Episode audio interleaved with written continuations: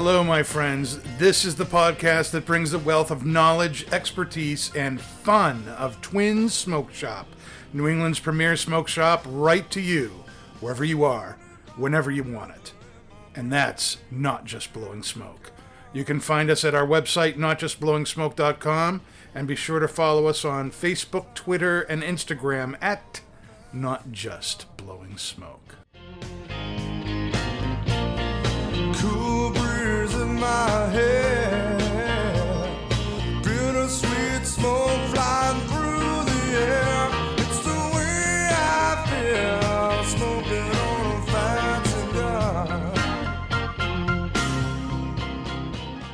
All right, everybody. That was Jeff Pitchell's Fat Cigar you were listening to, and that means it's time for Not Just Blowing Smoke. Coming at you live from Twin Smoke Shop Studio headquarters in Hooksett, New Hampshire.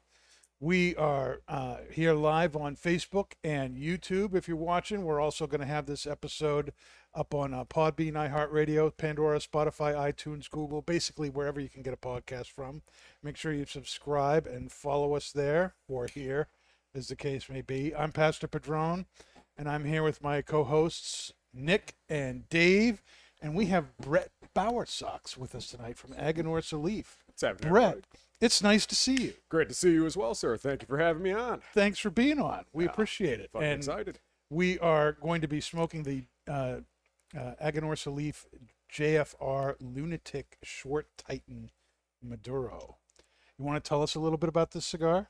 Yeah, so the Lunatic Short Titan Maduro, it's actually funny. The name Lunatic came from the fact that when we first did this cigar, it started as the 8x80 Bellicoso. That's where the name that's where the name Lunatic comes from. It makes a little more sense now. Yes, yeah, it does. it does. So the 8x80 did so well, thank God, we actually came out with it in some normal sizes. So we got the short Titan, the 60 ring gauge. We have the mm-hmm. short Robusto, which is a 52 ring gauge. The El Chiquito, which is a 70 ring gauge. And then in the Maduro, there's another one called the Jackhammer, 8x60. Ooh. Eight by sixty. Yep, so San Andres Maduro wrapper, all of our Aganorsa Leaf Nicaraguan filler and binder. Also Mm-hmm. comes in a Habano version as well, Ecuadorian Habano wrapper. That's also a good one. You've, That's uh, also good. Yeah, he's Mhm. let us sample that one, and Yeah, that was that's a fantastic. Fan- Yeah. I love both. I, this is this is one of the best value cigars in the store. Yes, Yeah, that's for what I was going to say. Uh, bang for the buck, it's pretty tough to beat. Yeah, Yeah. it's very hard to beat. Very it good smoke. smokes great. I mean, already you can you know uh, look at the burn there. It's burning fantastic. Perfect draw. Mhm. Um, great, great cigar. And tonight we are pairing that with Jack Daniels, the 724 Barrel Select. Oh yeah. That is a uh, single barrel that Kurt picked out for the bar. Uh, so Jack Daniels, of course, is a mix of different, you know, uh, uh, barrels of stuff, so that it tastes the same all the time. This is one particular barrel, so while it certainly tastes like Jack Daniels, there's it's not exactly what you can get in the store if you know what no, you're tasting. it's totally different from what you get in the store. That single barrel for me, when I first had the single barrel that you get from the store, I thought it was gonna be, oh my god, it was gonna be so good. It was gonna be almost like Gentleman Jack, but with a little bit more flavor. Hmm. And I had a drink of it, and the store bought one. I couldn't even finish it. I Mm. gave the bottle away. That's I was I was so disappointed in that bottle. And then when I came to work at the shop, one of the first drinks Kurt uh, gave to me was this one, and I was so taken back by the flavor. So smooth, so it's everything that I envisioned single barrel Jack would be, Mm. and it was. It was Mm. great. Yeah, it's great, great spice. Little. Uh, Yep. What other taste you picking up there? Uh, deep thinking- like a deep brown sugar caramel. Yes, that's what I was just gonna say. It was it, and then like you get that wood at the end, Mhm. which is pretty much like that with almost every whiskey and bourbon, uh, Mhm. because they're aged in bourbon barrel. Uh, sorry, oak barrels. Yeah. Um, but it's it's, it's so good. By definition, they're Fine. aged in bourbon barrels Bur- because bur- bur- they're bur- bourbon in the correct. barrel when it There be is yes. Yeah. but so so good. Mm. Kurt does an unbelievable job. Kendra does an unbelievable job when she picks him as well. hmm Very, very true. So you can get this if you go to uh, the lounge, uh, 724 Lounge at the Londonderry location, and every day at 724 you can get a shot of that for 724. Mm-hmm. It makes sense in some way. Makes all the sense. Yeah. Now, Brett, you're pairing this with uh, something else. What are you, what are you pairing it with? Ah, diet root beer. Diet root beer. Yeah. Yeah. Now, root beer is something that that we sell in the store, and diet root beer too, and that seems to go with a lot of cigars too. How- Yeah, we got a lot of do people getting you them. is that is this a good pairing for you? Yeah, it's a good pairing. Just you know that little bit of sweetness in there. It's actually a ginger root beer as well, so it kind of uh, So you got a kicks little things up a notch. Yeah, it does. No, We're going heavy this time. But uh, my personal favorite pairing with cigars is coffee. Yeah, Yeah, you coffee. can't go wrong with you can't go wrong with it. That's my favorite cigar of the day. Wake up in the morning, grab a cup of Mm-hmm. coffee, light up a cigar. That's the best one of the day. Absolutely. So before we get into some other things here, what what does the JFR mean? So JFR stands for just for retail. So when we- Yay. when we start a line strictly just for retail, brick and mortar retail. Okay. So we do allow it to be sold online if that online or that uh, brick and mortar retailer has an online presence. They can sell it online. Mm-hmm. What we really do these days is really keep an eye on the price. It's heavily price protected. Okay. Um, basically, if somebody tries to you know pull some funny business, Mm-hmm. usually uh, one of us will get the uh, phone call and we'll uh, shut it down as fast as humanly possible. Nice. Yeah. J- Mm. no, that's JFR good for us. No, it's great for the retailer. Mm-hmm. Like I said, we want to keep it that way. Like I said, it's really for our brick and mortar partners. You know, you guys are the backbone of this industry. We want to make sure you guys are taken care of. Yeah. Absolutely. Yep. Mm. And um, uh, let's see. So what are you picking up, Nick, from the cigar? Nice chocolate note in there. There is a nice dark cocoa, I think. It's a nice chocolate note, some earth, Mm-hmm. spice, of course. Mhm. We're dealing with Argonosa tobacco, of course. Um, a little leather in there. Leather. Yep, little leather. That chocolate note's really kind of coming through. It's in the foreground for me. Um, a little bit of wood. That Mhm. spice is right after that chocolate note, which is extremely pleasant. You get that a lot in the retrohale. Mm-hmm. Yes. Um, and a really nice finish of leather. A Finish little bit leather. finish of leather. A little bit, not too much. Other cigars, like the Last Call uh, from Crown Heads, has a really long, powerful leather finish. AJ Fernandez. Yeah, yeah, It's all right, man. It's all Nicaragua. It's good. that's right. Um, but um, it's really, it's a really good, smooth, Mm-hmm. medium body, just a perfect all-around cigar. What do you What do you get from it, Brett? Is he Is he talking out of his ear? Or you you No, no, same no. He's definitely got it. I mean, basically, the one thing with uh, the one thing with Aganorsa that you get almost no matter the blend, Mm-hmm. basically the backbone is kind of sweet and spicy. Mm. So that's really you get a lot of that sweetness from that Corojo. The Criollo really brings in some of that spice, which also there's a little bit of that in the Corojo as well. So that's the easiest way to describe almost anything Aganorsa. Either you know, even if it's a Connecticut shade or a San Andres Maduro, you're gonna get some components of sweet and spice.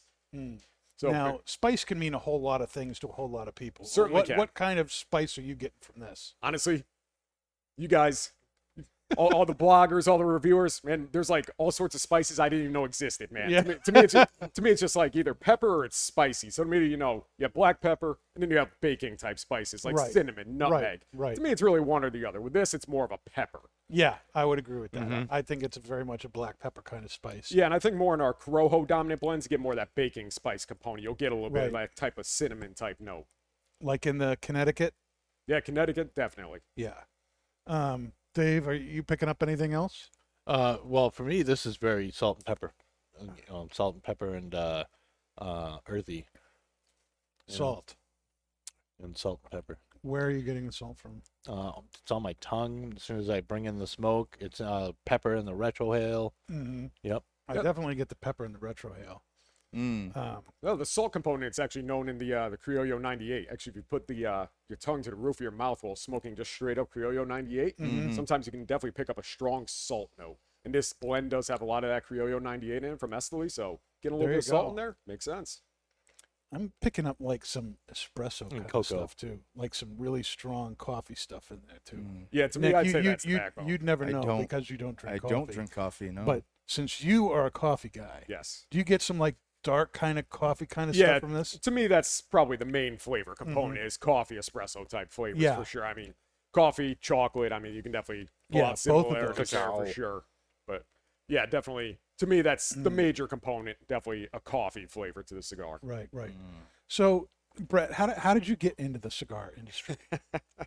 Uh, so uh, I've actually been in the industry since I was about 22 years old. uh, 34 now. Ooh. So basically, it's kind of a funny story. Not really that funny of a story, but growing up, my uh, best friend growing up, his father was a firefighter. okay. And basically he was always allowed to smoke cigars when he was on the job back then. Back in the good old days, can't Mm-hmm. smoke while you're a firefighter anymore. You know, state of New York. But basically, his old man always had a humidor. So before we were 18, we'd always go raid his humidor and uh, steal his cigars. So basically, just started smoking at a really young age. I started smoking cigars like 16 years old or so, 15, 16. So once I turned 18, I really just started hanging out in cigar shops, like 18, 19 years old. So I got to know a lot of the managers and store owners because I think they kind of like took a liking to me. They're like, Yeah. like really young kid, like hanging out in the cigar shops. Nice. Back when Uh, you could. Yeah, exactly. Not anymore. Those days Mhm. are gone too. but uh yeah, I'm not gonna lie, it's kind of a tacky story, but back in the uh, the puff.com days, if you recall those, actually What is it? puff.com is like one of the original cigar forums Really? years ago. Puff.com. Puff That's dot. Never heard of that. AOL. Yeah, it was before the before the BOTL days, going Yep. way back. So Mhm. uh, I actually met a gentleman named Clint Aaron. He uh, came up to uh, did an event in my neck of the woods, and I saw it through the Puff.com website. So I was like, oh, that's kind of cool. You know, I'll go check it out. Went to the event, met him.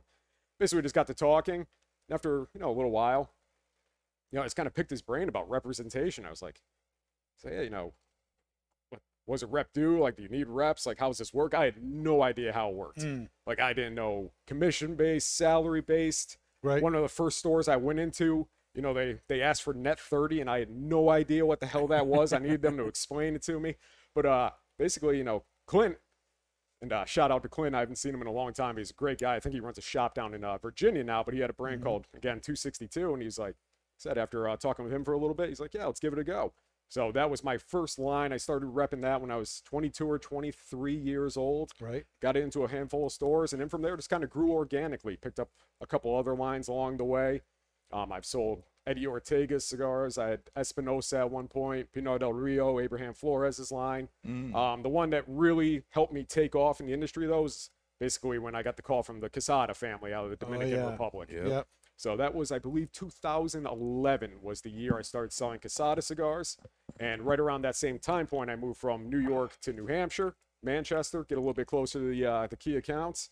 And uh, that was pretty much it. That was when I switched and went full time. So that would be one of them. Yeah, Dave. yeah. Go go back and uh, ask her how much I was in the shop back in the old days. The uh, the old spot. It was pretty much nonstop.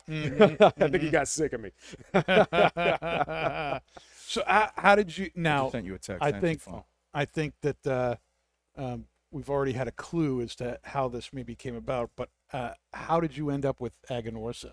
So Aganorsa. So getting to Aganorsa from how I was talking about uh, the Quesada family. Yep. And I'm yep. sure you guys already had Mr. Reilly on, Terence. Reilly on the show. Yep. So he was with the, the Quesadas since I believe 2008, the year that Casa uh, Magna got cigar of the uh, year for cigar Right. aficionado. Mhm. Uh, about four years ago, he actually parted ways with the Quesada family. And me, as an independent rep, I can sell essentially whatever I want to. Right. Um, when Terence left and went to Aganorsa, he gave me a call. He's like, "Listen, he's like, I'd really like you, you know, to sell this stuff as well." And Terence was always great to me. We work excellent together. He's such a great guy. Yeah, Terence, awesome. But yeah, I mean, basically, when he called me, I'm not gonna lie, I was a little hesitant at first Mm. because you know, going back four or five years ago, I mean, Aganorsa, yeah, now we're blowing it up fast, but back Mhm. then Yeah, nobody had any idea what it was. So I was like, Right. Because Aganorsa was really more or less just making cigars for other people, selling tobacco, not really yeah, focusing su- on their own brands, right? yeah, incredibly well known inside the industry. Correct. So if you were a manufacturer, everybody knew Aganorsa. But on the consumer side, even the retail end, people Mm. really had no idea what Aganorsa was. So it was a bit of a leap of faith, but I'm not gonna lie, with Terence behind it, and then Mhm. obviously being in the industry, having smoked some of the Aganorsa products in the past and knowing the quality of the tobacco, the reputation, right. Said it. He didn't have to twist my arm too much for me to be like, yeah, man, let's give this a go. And uh, luckily, it's worked out extremely well for us. I mean, every year the sales just to the moon. Yeah. Yeah. Yeah. So how long have you been with Aganorsa now? Uh, this is year four. Year four for you. Yep, so three and a half years now. All right. So now this is a great. Would you would you say this is a solid medium, or would you go medium plus? You know, it's kind of funny. We build his full body, but Mhm. the blend's been around for a pretty long time, so that's definitely part of it. Um, these days, I would say it's a solid. Depending on your palate, it's either a seven or an eight out of ten is where I would put it. yeah, yeah, medium yeah. plus. If you smoke a lot milder stuff, it's gonna seem you know more medium full, medium maybe even low full. To me, it's a medium plus. I would say. Mm-hmm. yeah, yeah. I, I that's where I would put it myself. at least With in terms of flavor and strength of flavors and stuff. Yeah, it's definitely uh is that full flavor, full body, Mm. strength. I would put, like I said, medium full because it's definitely got that heaviness, that body on the palate. and That full flavor is definitely there as well. But strength wise, nicotine wise, it's not a powerhouse. Now, if you like stronger cigars, what other you- you're gonna like this? What Yes. what other cigars in the Aganorsa line would people like to go to? I would say some of our strongest stuff uses the uh, shade grown Corojo 99. So that's a proprietary wrapper that we grow up in Jalapa. Mm-hmm. So basically, we, we grow Corojo 99 just like you grow Connecticut shade tobacco. Okay. Cover it with cheesecloths, and basically we take the highest priming leaves, the Ligero, Mm-hmm. very high priming, and we ferment those for an extremely long time to make a Corojo 99 Maduro. So What's an extremely long time? um, honestly, I'm not even 100% sure, but let's put it this way: the regular stuff, the regular stuff is a couple years, so this is probably many years. I know that they were okay. they were working on this wrapper for 20 years. Wow. Trying, trying to get it dialed in. 20 years, Yeah. man. So I don't know all the secrets, but I know that they were they put in the time to develop it. And that wrapper, what they were really going for was not necessarily a powerhouse, but they wanted to do something that basically increased uh, the attributes of regular Corojo 99. So they wanted something stronger and more full body, but they wanted to maintain that natural sweetness that's really signature of the Corojo 99. I, I can imagine that's going to be difficult to do. Extremely difficult. And I think they nailed it for sure. Uh, it took a little bit of time. There were some hiccups in the Yeah, beginning, but now, 20 now years. it's- yeah, Oh, It's, yeah. uh, yeah, exactly. It definitely took a long fucking time, but uh, yeah, it's pretty dialed in now. Yeah. So the cigars in our portfolio use that would be Guardian of the Farm Night Watch. Right. So uh, that one, Aganorsa Leaf Signature Selection Maduro, Yep. the Lunatic Locos, the Perfectos. Okay. Oh, yeah. And then usually, I believe this year as well, but last year we did our Anniversario blend in a Maduro and it used that wrapper as well. Okay. So our cigars coming out with that wrapper on it, those are definitely our strongest blends, I would say, in my opinion. Right. Right. right. And again, not a powerhouse. I'd say pretty much everything that we do is from like a four or five out of ten on strength to uh, you know, probably an eight, maybe a An eight, nine, yeah. depending on your palate. Like anytime, like if I'm doing an event and a guy walks in and goes, Hey man, all I smoke is, you know, La Flor Dominicana double Ligeros. I'm like, buddy, I'm like, just go get those. I'm like, I got nothing for you. I have attitude. I think I think I think in that in that case, if somebody, you know what I mean, in our, you know, uh, our point of view as as tobacconists at Twin Smoke Shop, if somebody does come in and ask that, I would probably try to turn them on to this cigar. It's not going to be a double harrow digger or anything like that, but man, this thing's got some really Got some good flavor. it's got some really nice flavor. It's got some backbone that you can have it with a whiskey or a bourbon because most of the people that come through Twink Smoke Shop in Londonderry location is gonna go Twinks. smoke twins. Sorry, twins. Twinks, and twins. Um, Oh God. I love that commercial. Twinks. I'm surprised Kurt's not in the commercial. Anyways, Wink, wink. um, that'd be awesome. Um, but they're gonna go upstairs and have a bourbon or a scotch Sure. or or a whiskey. So this would be perfect. I would think it would be perfect. The only thing, obviously, it wouldn't go for somebody with a uh, liking to double double diggers is the length, obviously. Mm, but as far they, as the they've got that going for. There's other sizes. yeah, Right, say, we exactly. actually we have the yeah the lunatic and the jackhammer. the jackhammer. It's basically right. the we, same we size. currently so- don't have that in stock. Maybe sometime uh, down the line we will. Yeah. But as of right now, need- but this this has some really nice backbone to it. Three square feet of retail space for that. yeah, exactly. oh boy. No, no, I mean we I definitely love that. oh my gosh, that's the only thing with those longer cigars. Uh, it- Some people like, you know, uh, I used to be a big Double Digger fan Yeah. because I liked, you know, ten bucks, eleven bucks. Yep. You you- you smoke for three hours. Yep. That's some that's and it was a good cigar. It was, Yeah, it was a good, very good, good stronger cigar. You know the the um uh the lunatic, awesome in that Mm. size. You know, but you know e- even this I think burns a lot longer than I expected it to. Yeah. Yeah, absolutely. Yeah, I mean, I would agree with that assessment. Most of our stuff definitely burns pretty slow. Yeah. Uh, so I mean, definitely that's you know a 60. Some of our more potent tobaccos in there. Yeah, it's gonna burn a little bit slower. I mean, definitely burn time on this, even though it's a smaller 60 ring gauge. About an hour. Oh yeah, at least I would At say. I, I smoke pretty slow, but yeah, I would say even if you're a you know pretty quick paced could- smoker, you're still gonna get an hour out of it. You could, uh, yeah, yeah. uh, I'm smoking, I think, a little bit faster than usual, just because we're on the show here, puff Yeah. puff and all that stuff. But this could, I could drag this for about an hour and a half Oh, for if sure. I was taking my time, enjoying yeah. myself. Absolutely.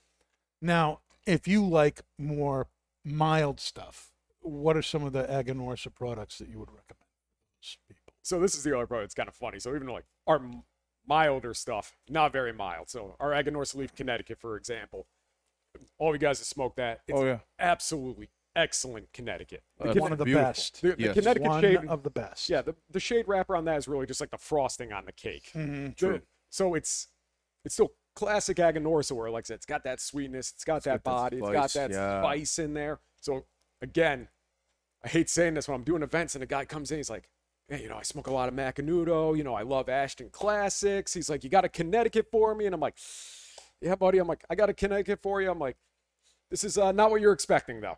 This one's No, definitely got but- This one's got a lot more going on. But I love getting those guys to try to, you know, pick it up just a little notch. And I'd Yeah. say most of the time it goes well. Sometimes you get that guy who comes back and just goes, "Man, that thing's just too strong." But you know, it's a great gateway cigar. I think to It really get some people to But just yeah. take that step up and try I something th- with a little more I've- oomph, a little more character. Yeah, I've changed people over from, you know I've what I mean. people. I've changed people um, over from Ashton Classics, or there were you know hardcore Ashton cabinet guys, Yeah. um, to your Connecticut, and they've loved it. I've I've told them, you know, they're like, oh well, I kind of want to you know go outside of the box today. What do you got? And the first one that I always go to is the Argonos Connecticut. I think that cigar is fantastic for what it is. The price point, the Toro, we got it at what eight ninety nine, something like that. Um, and it's fantastic. I think it's fantastic, and I recommend it to people. I'm like, go upstairs, sit down, give it a chance, smoke it, and they come back down and they thank me for it, and they're like, okay, well, I'm gonna come in and get you know grab six or grab a box, and you know it starts it like that, and it's just a fantastic cigar. Yeah. Like I said, hate using the term "not your grandfather's Connecticut," but for this one, it's It's true. Definitely not your grandfather's yeah, Connecticut. describes it to a T. It's absolutely Well, most of one. most of the stuff out there right now is not your grandfather's Connecticut. Yeah, in the So, South, you true. know. Yeah, we're not the first ones to dance with, uh, you know, a more potent Connecticut. You know, like the My Right. Father Connecticut's a stronger cigar. There's definitely mm-hmm. some other Yeah. manufacturers out there that have made some pretty potent Connecticut's. You know, like Capaguan's been around forever, which Yeah. is honestly that's another one. It's probably one of the best Connecticut's on the market. Yep. And that's not mm-hmm. a, it's a milder cigar again, but it's not super mild. Mm. So Now, let me ask you this. Um, we do a segment on the show called Pastor Padron Cigar Confection Confessions. Confections. Confections. Yeah. Yeah. What are we cooking? It's Yeah. so We're making a sweet. cake. Hey, if, So if, sweet. if Nick can say Arganosa, I can say confection. Argonosa. I don't care. I know I'm Um, pronouncing it wrong. Mhm. Um, and that's where I kind of talk about like my cigar pet peeves. Oh shoot, man. All right. And with you on the show, I want to know what's one of your cigar smoking pet peeves? Or if you want to be positive, you know, keep the wife happy, you know, girlfriend happy, then, then, you know, what's something you wish people would either do or stop doing so that they would enjoy your cigar better?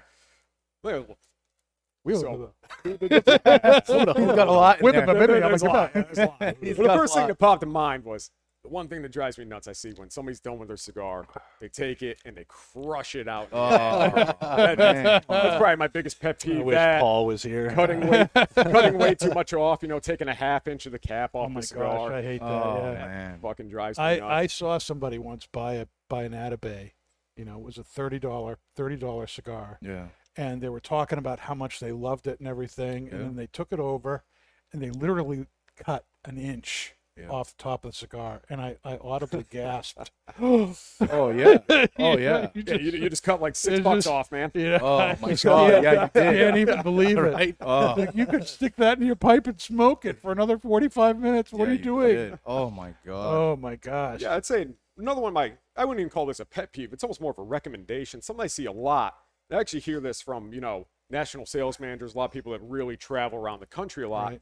Is that consumers in other parts of the country are a lot more receptive to I don't want to say salespeople, but it, it really is. It's salespeople. Let's face it, people in New England are kind of skeptical. Sales guy comes up to them like, "Hey, man, you know, how's it going? I got something to show you." And they're like, "Yeah, get the hell away from me, buddy. Yep. Yeah, I don't care. I know what I want." Mm. The one thing I would say is, you know, be a little more receptive. Maybe not to the sales pitch, but a lot of times, like when I do the Aganorsa events, you know, we do the Aganorsa experience. I bring I bring the fumas. You know, we make it really informative. Mhm. So again, not really a pet peeve. I'd be like, you know, maybe give the guys a shot. You know, when you walk in the store, you know, if that guy, you know, he's really polite mm. to you, he's got his stuff set up. Now, for No. those of us who may not have been to your thing, and we, all of us have, but for listeners out there, what is a fuma? Yes, we should probably explain that. That would be a good idea. Yes, mm. please. So what we do at events, we call it the Aganorsa experience. Mm-hmm. So basically, I'll bring two fumas with me, and what a fuma is, it's literally just an individual leaf of tobacco rolled up. Right. So basically, you get to taste the individual components. And again, we're talking about cake here, but it's kind of like you know, you get to try the sugar, you get to try the egg, and then you smoke a cigar, that being the cake. So you get to kind of you know draw out those individual components, smoke those first. So when I do selling events, instead of just standing behind a table and be like, "Yeah, buddy, you know, here's the cigars I got, buy three get one free. You know, what do you think?" right, It's- yeah. Say, hey man, you know, come over, check this out. You know, let me tell you a little bit about the company. I've got a couple things that you It's a can little bit more involved. Yeah, exactly. And hopefully it draws them in. It's really informative too. Yes. You know, you get a little bit of insight mm-hmm. that you wouldn't normally get. You know, like, It's one thing for me to stand there and, you know, talk about tobacco all day. You know, I could do that too, but actually giving somebody something, you know, like that to actually smoke, it, it makes a world of a difference. So really, like I said, I mean, you go into an event, and that guy, like I said, really polite salesperson wants to give you a little bit of information, just be a little more receptive. That's some good advice. Mm. That's some good advice. And and doing those special tastings with the fumas, that's so educational, because you know, um, being able to pick out the different tobaccos that are in a cigar when when you realize you can do that Mm-hmm.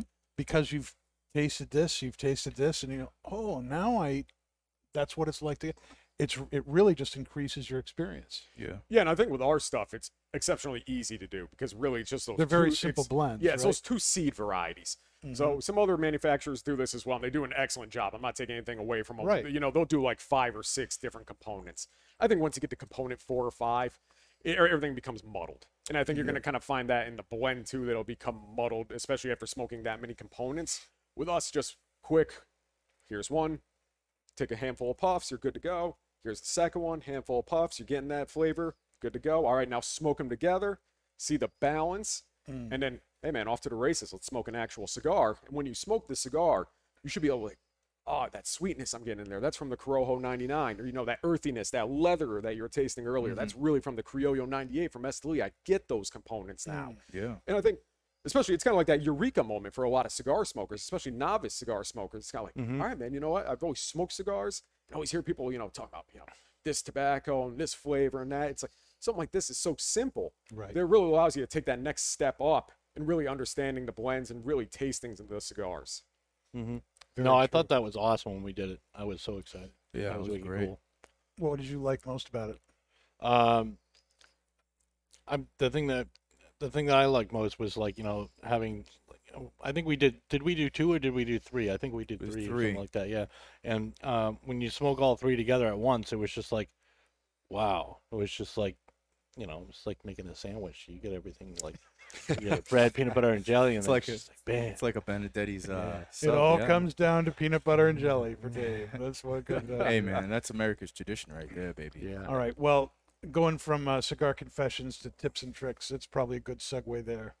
And uh, what we wanted to do tonight was to talk about some things to help you um, overcome problems that you might have or challenges you might have with smoking cigars.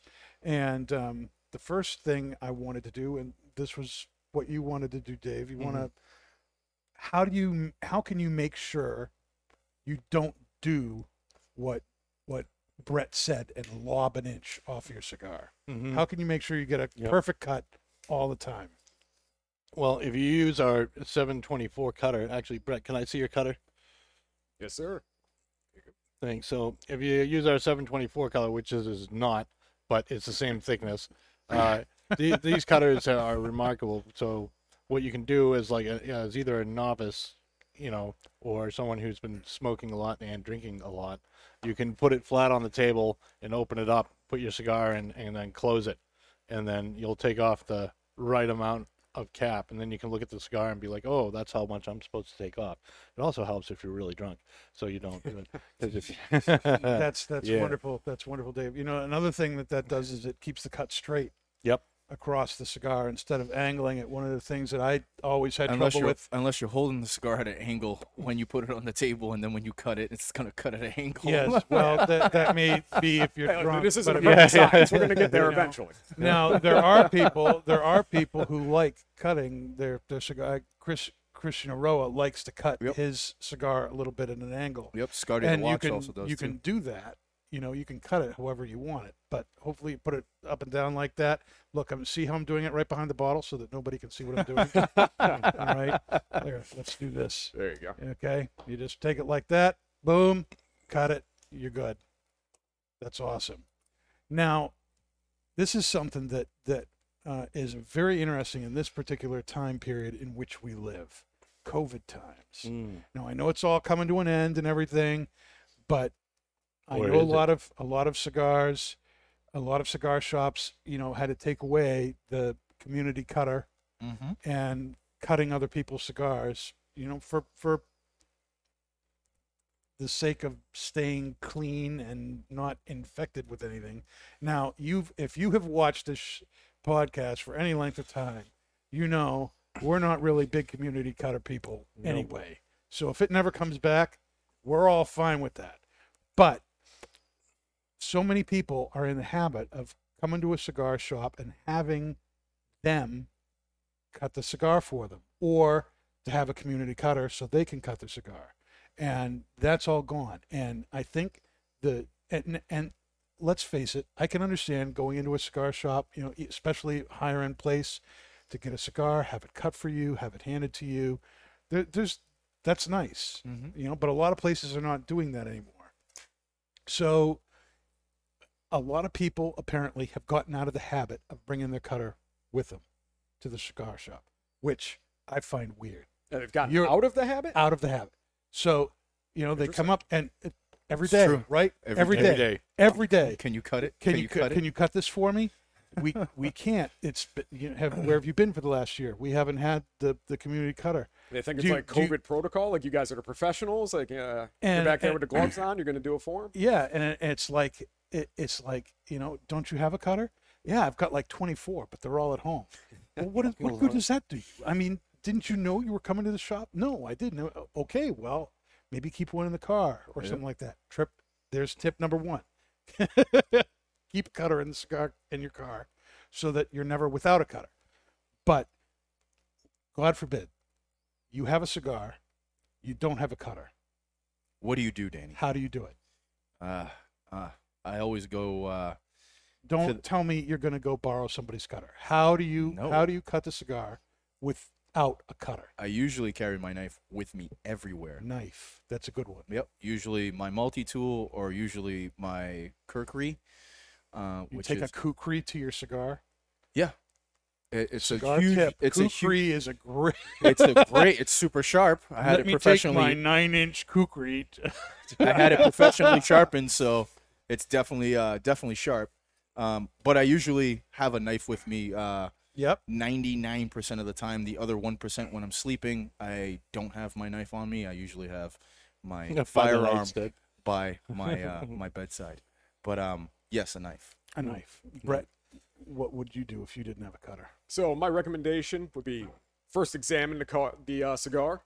If you have a triple cap, which means you're going to see three lines up here right by the top. I know Mhm. that's impossible to What are see you on the you camera. smoking a Cuban? Exactly.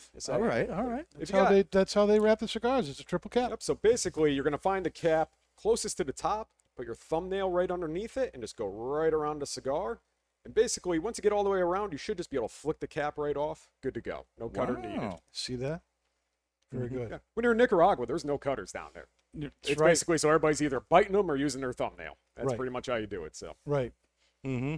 Thumbnail's another way. You, you Yep. can just go around with your thumbnail, just kind of crimp it, and then gently pull it off. Yep. And I've done that before. I know lots of people in the cigar industry who don't use cutters at all. They just use the fingernails like that. Nice. Have you ever? What would you do, Dave? I You would. didn't have a cutter. I would You jab just it with. smoke my pipe. A, I- yes. I'd smoke my pipe. No, or I would. how I would. I would jab it with a pen or pencil, a pen or a pencil. or something sharp, or something pokey. Something A stick. not a bad Anything. idea. Matchstick. A matchstick. you could do that. See, there's something that doesn't have ink or lead in it. Yep. That I've wouldn't actually seen change- somebody do that. Wouldn't before. change That- your Mention- cigar. I've that explains a lot, Dave. Mm-hmm. There's nothing wrong with ink. Use the. Uh, you I'm know, very the- partial to black use ink. the punch on the back. use the punch on the back of my lighter. that everybody forgets That about. too, yeah. That's true. You could often that's another thing you can do is get a lighter with a punch on it. And stuff Most like that. of my contingency contingency lighters have punches on them. The Mhm. one in my truck, the one in my bike, the one in my car, the one in my bedroom. One in my Yeah. chicken coop. No, I don't got a chicken. I don't got one of the chicken. I don't got a chicken coop lighter yet. Um, and the one in my bathroom, mm-hmm. and the few that I have in my smoking room and the dining room, all have punches on my lighters. I'd say most of them these days got they pretty much all have punches built. Most in. of them do. a yeah. lot of them do. I'd say yeah. probably ninety percent, especially the new stuff that's coming out each year. Pretty much everything has a punch built Yep. in these days. So bit of a Another- saving grace. Another thing you can do is if you, you're at the shop and you realize you don't have your cutter, look for a cigar that has a pigtail to the, to the back of it. Yeah. In which case you can just you know carefully watch what direction is it uh, twisted in and twist it in that direction. and It'll pop right off. Yeah, find don't yourself have to cut a it at nice all. JFR with a pigtail. Exactly. Yeah, in good shape. Exactly. One of these. So You don't even need a cutter yeah. for one of these cigars. It's got a nice pigtail on the top. Boom, twist it off, take it over. And that's a great thing on the golf course too. You can do that. Yep. A lot of people forget their their cutters when they go to the golf course. Now that's acceptable because it's not a cigar shop. Correct. But you know, take it, twist it off, go, boom. Very good. Now, um, another uh, tip and trick I wanted to talk about was uh, cigar relighting. What do you do? We've all had this happen. Buy You had to put cigar. the you had to put the cigar down. You had to leave it. Maybe the wife gave you a to-do list or something, and you're like, "Oh my gosh, I never finished that cigar." Or you get on the phone, something like that. How do you relight a cigar without it tasting bad? Hmm. Now, I have this JFR that I started smoking this afternoon and stopped smoking so that I could show how to do this. So, if you, this is totally possible to do without really affecting the taste of the cigar. The first thing you do is you knock off as much of the ash as you can. Okay. Then take your lighter and toast it like you would normally. Now, once it gets hot again, instead of drawing through your cigar, blow through your cigar Which is right called into the purging. flame.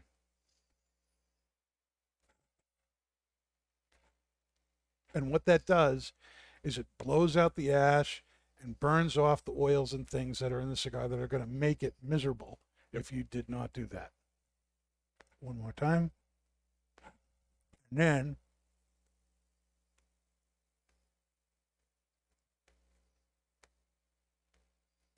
light it like that, and we're good to go. And I could tell you, hmm,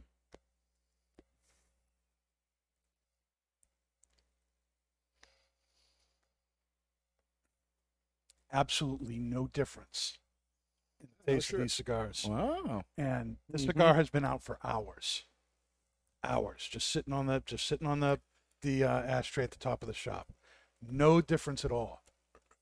So you can do that. Now, is that going to work overnight? Uh, well, maybe not. But you can relight a cigar and get it to have almost exactly, if not the exactly same profile you were enjoying before, just by doing that. Just make sure you blow it, get rid of all the ash, blow all the ash and, and stuff out first into the flame, burn it all off, and then draw in. hmm And you're good to go. Yeah, purging is actually really good to do as well if you have a cigar that you find it's a little too wet. It's Yes. not always the saving grace. Sometimes it's just it's there's too much moisture, there's too much humidity. It just is what it is. But sometimes you get that one that's just a little bit too wet. Sometimes a good purge could save you. You might have to do it a couple times throughout the cigar, Mhm. but it could make it manageable so you know you at least enjoy the rest of the experience. Yep. Yep. Now, have you ever had a cigar where you're smoking it and all of a sudden you realize there's this little bit of black tarry stuff Yep, at the the, end of the cigar, and that's just kind of built up at the back? You know what? And now it's starting to taste funny. What What do you do with when that happens? Oh, when you get tar, you chuck it. That's what you do. It's game over. You're you're done. You're done. That's it. Wipe it on my shirt. Yeah. I mean, the best thing you can do, eh, you can try and recut it again. Yeah. Um, I would definitely do a purge as well if you get a little bit of tar. I, the only time I ever really see tar, though, I gotta say, is with a punch. I definitely see it substantially more when I use a punch cutter, Yeah. straight cutter, or I, I gotta say, I don't think I've ever experienced it with a V cut before. Mm. But punch cutter on numerous occasions, I've experienced it. Mhm. And I think it's just basic, you know, Yeah. physics, the amount of air coming through one end, and basically it's got to funnel through a much smaller spot. You get a lot more of that build up, that heat. So Correct. And that's a good point. I mean, if you're if you're experiencing that problem a lot on a lot of different cigars, ask yourself: Is it the cut that's causing the problem? Because Mhm. if the hole you're making is too small, that is, it's it's going to build up. And like you said, that's just physics. Because there's no there's no place for the stuff to go. yeah, Right. exactly. you know um another thing you can do you notice i had the uh, soft flame lighter here these uh, jfrs are closed foot lighters Mhm. and i like i like Yeah. yes yes dave thank you for that correction.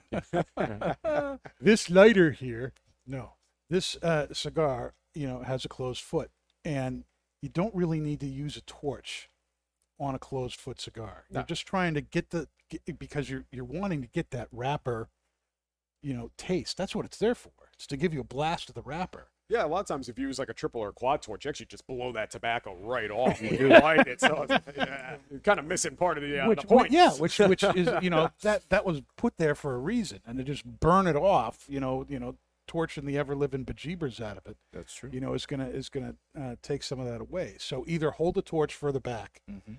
or you know if you have a cigar that has a closed foot take advantage of that take a lighter you don't need to hold it up there and toast the whole end the the uh, closed foot once it's lit is going to do the toasting for you and you get to enjoy the wrapper First, yeah. 1st Mm-hmm. which is the whole point of the thing um You shouldn't be holding your flame torch that close to it, anyways. That's true. Yeah, the flame should not be touching the. no no but people do that all the time Danny, Yeah, guilty. I do have a tip and trick for consumers. oh thank god what's your tip So, and it happens. It happens a lot when people take the bands off too Mhm. soon, mm-hmm. or mm, it it may happen when you're smoking the cigar as well. right A piece of the wrapper will flake off a little bit. yep So what I've done, and Tom Doucette has actually showed me this, Mhm. is that you can cauterize that tobacco. yes You can cauterize it, and it'll kind of shrivel up and kind of join back to the wrapper. Now explain what cauterizing that means. So what you'll do Does is, it if mean it's taking your torch and holding it right here it and does not blowing no. apart? It does not. No. And just like, you know, lighting it, you don't want to put your flame or if you're using a jet flame or a soft flame, you don't want to put it all the way up to the to the foot. Mhm. And the same thing with the uh the uh the leaf that's coming off is you just kind of want to graze it just a little bit. You want to be as far away from the cigar as you can Mm. um without lighting the whole cigar on fire or Right. torching it. And you just want to have it come back all the way to the cigar and then it'll join the rest of the cigar and then you can continue enjoying it. It's Mm. true. And once once Mm. once you cauterize it and it binds to the the binder, Yep. it's not going to rip anymore. It won't. It won't go anywhere. You can continue enjoying that cigar with your bourbon or whiskey Absolutely works. I've done it many times. Or your It's diet root beer, or your as- diet root as beer. the case may Not be. not We knocking on. tell that knocking one. the root beer, we gotta man. tell that one. Hey man, I drink a Boyle. root beer. I drink that Kool Aid, baby. We all Now- we should all be drinking some C4s right now, man. We Oh, yeah. Get our No. Sean on. now, one of the things too for tips and tricks as far as cigars go, and I hear this a lot, is people come up with their lighter and they say they're filling it up, but it's not working anymore. Mhm. And it looks like there's stuff in it, but when they click click the uh, ignition, there's spark, but there's no flame. What what could that be, Brett? Yeah, the simplest thing with this, I mean, you have to purge it, obviously. Mhm. So basically, over time, as you fill it, you get a little bit of air inside the tank as well. So you're going to have a pocket of air in there. So when you're clicking it, you're not getting fuel, you're just getting air. Right. So the one trick that I think uh, I see least is that when you're purging the lighter, you want to turn it all the way up using your adjustment wheel on the bottom. Mm-hmm. And then when you fill the lighter, you want to turn it all the way down the Mm. adjustment wheel. And that's how you get the most maximum fill. So when you purge it, again, turn it all the way up. And try not to use something like a pen or something with a metal tip because you can bend the valve. Actually, one of the best Mm. things to use for this is actually a matchstick. Okay. So you yeah. stick a matchstick in there because that's not going to That's gonna not do gonna hurt the metal. Yeah, it's going to Yep. do nothing to the valve. So just take a matchstick, take your lighter, flip it upside down, again, turned all the way up, stick the matchstick into the valve, press it down. It should purge that air out. And I'd say do it, hold it for about three, four seconds and do it three or four times. Give it a little shake and do that a couple times. You should be pretty purged at that. And when and when it's purging and you know there's air in there, you're you're hearing the air come out. You hear a big hiss, right? Yeah, exactly. You don't see that if it, if it's full and there's not a lot of air in there, you're going to see butanes. You know, Yeah, the one thing I will say out. though is that when it, if it's just air, when you purge it and you get butane coming out, it's pretty aggressive. The hiss is Mm-hmm. really loud. A lot of times when it's just air, it's a lot quieter. It doesn't seem as intense. Right. But as long as you're hearing something, stick with it. You really want to keep doing it until there's really nothing coming out. You're hearing really nothing. and that's that's the trick. It's it's what you hear, not necessarily what you see. Yeah, definitely. Right, right. And then how often should you do that with a lighter? Hey, really, it's a really, it's very simple. So I recommend doing it essentially every time you fill. Every time you fill, you recommend it. Yeah, it takes you all 30 seconds to do It's it. true. Yeah, eh, 30 seconds at the most. I mean, 10, 15 seconds. I mean, is that- Yeah, and I tell you about about 85 90% of the time when somebody comes in and saying my lighter isn't working, that's the issue. It is. Yeah. I ran into one before I left. and it was full. Yeah. He handed me a full lighter and it wouldn't light. And I had to do that. I had to go through the steps. And after that, it worked perfectly. And the guy's Mhm. like, You're a magician. I was like, No. I'm My- not a magician. My favorite is just turning it up. And Oh, yeah. yeah. I, I've done that a few times too. They're like, It's not working. it's not working. They have a hundred and twenty dollar lighter. They're like, I bought this. It's not working. Why is this not working? And they're you know really upset. And I'm like, I'm looking at the lighter. I, I purged it a few times and refilled it. And I'm like. I'm like, there you go, buddy. I'm like, it was all the way down. They're like, Yep. oh, I, I I I thought it was all the way up. I'm like, So- nope. so almost always there's an arrow sign pointing to a plus or an arrow sign pointing to a negative, and that you know minus means close and positive means open. So Yeah. you know, Although uh, with some lighters, I've found the exact the reverse opposite, is yeah. they- True. they put the wrong. part Always on. try it the wrong. Always Yeah. try it both ways. If It's one weird. way doesn't work, try it the other way. yeah. Yep. Oh my gosh. So what's what's our final verdict here on the uh, lunatic short Titan Maduro? Salt and and pepper pairing. yum. Salt and pepper young. How do you think it went with the uh, 724 Jack Daniel? Oh, fantastic! The uh, I, I feel like the the uh, the Jack Daniels for me brought out some more of the the cocoa and coffee flavors, um, but the the retrohale on this is just a um, a black pepper beast, and I love it. Mm-hmm. Black pepper beast. Yeah, I, It's a I- pepper bomb, and I love it. the Oh, yeah. the caramel finish in the in the bourbon just goes great with the cigar. Absolutely. It brings out a lot of those sweeter Maduro notes in the San Andres. Mhm. You know that that uh, mocha kind of flavor, the earthiness, really just kind of heightens all that for me. A really really enjoyable cigar. Absolutely. What about you, Nick?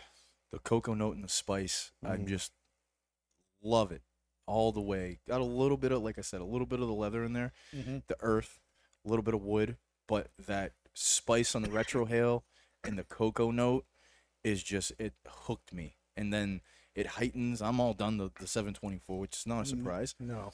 Um, but that sweet note, the caramel note that you get from the 724, and it just heightens that sweetness for me. And it's just it's beautiful all the way around. That's awesome. Well, Brett, thanks for being with us on the podcast here. This was awesome. I hope you had a good time. Great time. Thanks for having me, Nice. guys. This is cool. All right. We'll be back in just a few minutes. We're going to be picking up our pipes and smoking fourth generation 2012 anniversary blend.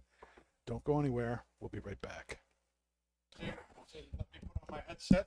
Yes. There we There we Now go. we're really now back. we're really back. There we are. All right. And uh, for this half of the show, we are going to be smoking Erik Stokkebye's fourth generation 2012 anniversary blend. This is something that he came out with for the 130th anniversary of his family going into the business. And uh, that's an awesome thing. Uh, from the Tobacco Reviews website, uh, it says the description is like this Erik Stokkebye fourth generation 2012 anniversary blend commemorates the 130 years since the family owned business first introduced their mixtures to pipe smokers. Comprised entirely of mature Virginias that are pressed and cut into flakes, it features a subtle pear flavoring for a hint of sweetness and a satisfyingly rich smoking experience. It's a remarkable blend from the esteemed tobacconist, continuing their historic legacy and passion for producing quality pipe tobaccos. This is uh, blended by Erik Stokkebye. It's manufactured by STG for him and uh, Virginia. This is an all Virginia blend, and um, it is uh, there is a little bit of a pear flavoring on bit. this, according to him. Um, don't think that that makes this an aromatic. I don't really taste pear when I'm smoking this. This is not, you know, the pear flavoring is basically there to help bring out the Virginias a little bit more. Um, it's presented as a flake, and uh, we are continuing to drink the uh, uh, 724 Barrel Select of uh, Jack Daniel with this. Uh, and the sweetness and the caramels and that should go very well with the Virginias, I believe. Um, I think this is a very sweet Virginia tobacco. That you know, the mature Virginias have a lot of natural sweetness to them, Mm. and I think that sweetness is enhanced by the pear topping that's there. And I'm getting, you know, bread notes, stone fruit, wood, and uh, nice spice in the retro. I'm really enjoying this. What What about uh, you, Nick? All or oh, excuse What? me. Um, what was that? I Boogla, accidentally, boogla. accidentally inhaled it. Um, yeah. The thing that gets that Ooh. gets me is it's so sweet, not so sweet, but it's nice, deep sweetness. Mm-hmm. And then when you retrohale, like the spice comes out of nowhere. Yeah, It's like you're not expecting it, and then when you retro, it's like right there, nice Mm. deep spice, very smooth. And Yep. I'm uh, I concur. smoking my church warden today. My yeah. fourth you're, gen. You're fourth gen church warden. It is absolutely Beautiful. beautiful. Mhm. I love this. This is uh I've been shopping around for a, a really nice church warden with a big bowl Yeah. because a lot of times you'll get like the Peterson one that we have for sale uh, in Londonderry. It Mhm. uh, has a tiny bowl, Mm. and um, this one has a really nice bowl. I really like bigger bowls in my hand Mm-hmm. because it feels really good. Mm. It just I love just big. like bo- holding big bowls. I love big bowls, and I Big cannot lie. bowls. Tobacco bowls, cereal Mhm. bowls, Oh, pasta bowls, bread bowls, bowls. What are you uh, picking up, Dave? Um, I'm getting a lot of deep, cereal. a lot of deep, a lot of deep, rich flavors, flavors, Favors. favors, a lot of favors. Um, there is a little bit of stone fruit. Um, I am, I feel like I am getting the most tiniest bit of pear though, as the sweetness. That's- yeah, that's I can I'm- I can dig that. I can um, dig it. And then, as Nick said, the retrohale spice. Mhm. It's just Mm. like Definitely. Ooh, spice. Mm, Mhm. spicy. spice. Mm-hmm. Yep. And uh, you know, we were fortunate enough this past weekend to have Erik Stokkebye Yep. with us. We did a big pipe event that went incredible. It was awesome. And Eric is just one of the nicest guys Yep. in the business. Um, you couldn't ask for something better. You know, it's you know, he, he he's the pipe version of Orlando Cabrera. Oh yeah, for sure. You know, For if, sure. if you didn't know who he was, he's just this really nice, unassuming guy, very polite. You know, enjoys talking to you. Yeah. Mhm. Um, but he's not going to be tooting his own horn. You won't you know, he's he's not going to be you know blowing it out there. But really, what a great guy! And uh, the 2012 was what he was smoking the whole he? time he was there. He he was really digging into that. So I was glad that we had already planned that for this week. Nice. That was great. And I asked him about being on the show since we were doing this, and Mm-hmm. he was there, but he had plans for tonight. You know, and that was last minute stuff anyway. Yep. But uh, we'll have him on the show again. He's he's very interested in joining us again via Skype uh, at some time in the future. Awesome. As long as I give him more than like five days notice. Yes. he is going all over the world. So you know what can you do?